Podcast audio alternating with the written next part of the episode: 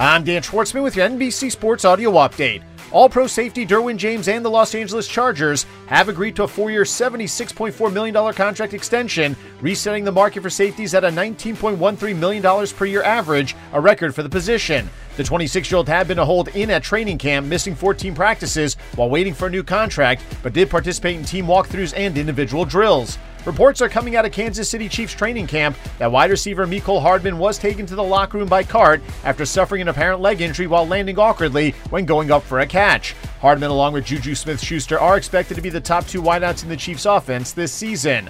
After being away from the team for five days after a positive COVID test, Minnesota Vikings quarterback Kirk Cousins has been cleared to return to practice. Cousins started to feel sick last Thursday and missed Sunday's preseason opener versus the Las Vegas Raiders, but was back at the team's facilities yesterday for meetings. Full schedule of games in Major League Baseball with five matchups featuring both teams with 500 better records. As the Baltimore Orioles are at the Toronto Blue Jays, the New York Yankees are home for the Tampa Bay Rays, the Atlanta Braves are hosting the New York Mets, the Houston Astros are visiting the Chicago White Sox, while the Los Angeles Dodgers are on the road at the Milwaukee Brewers. The WNBA playoffs are tipping off tonight with two best of three series getting underway as the New York Liberty are at the Chicago Sky, while the Las Vegas Aces are home for the Phoenix Mercury. The format for the first round is the higher seed hosting the first two games, with the third game, if necessary, being played at the home of the lower seed.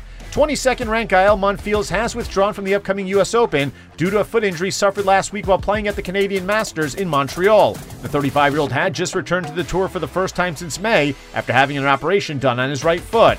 Sources are reporting that Manchester United has reached out to Chelsea regarding the availability of United States men's national team member Christian Pulisic as Old Trafford scrambles to make moves with the club off to a 0-2 start with losses to Brighton and Brentford. The 23-year-old forward has only played 30 minutes so far off the bench for the Blues in their first two matches after playing just 13 matches last season due to injuries. Newcastle United, Atletico Madrid, and Juventus are also known to be interested in Pulisic. Sky Italy says that Juventus will sign Barcelona forward Memphis Depay to a two-year deal once the 28 year old's contract is terminated by Camp Nou. Barca has indicated they will allow Depay to leave for free so that they can reduce their wage bill. With your NBC Sports Audio Update, I'm Dan Schwartzman.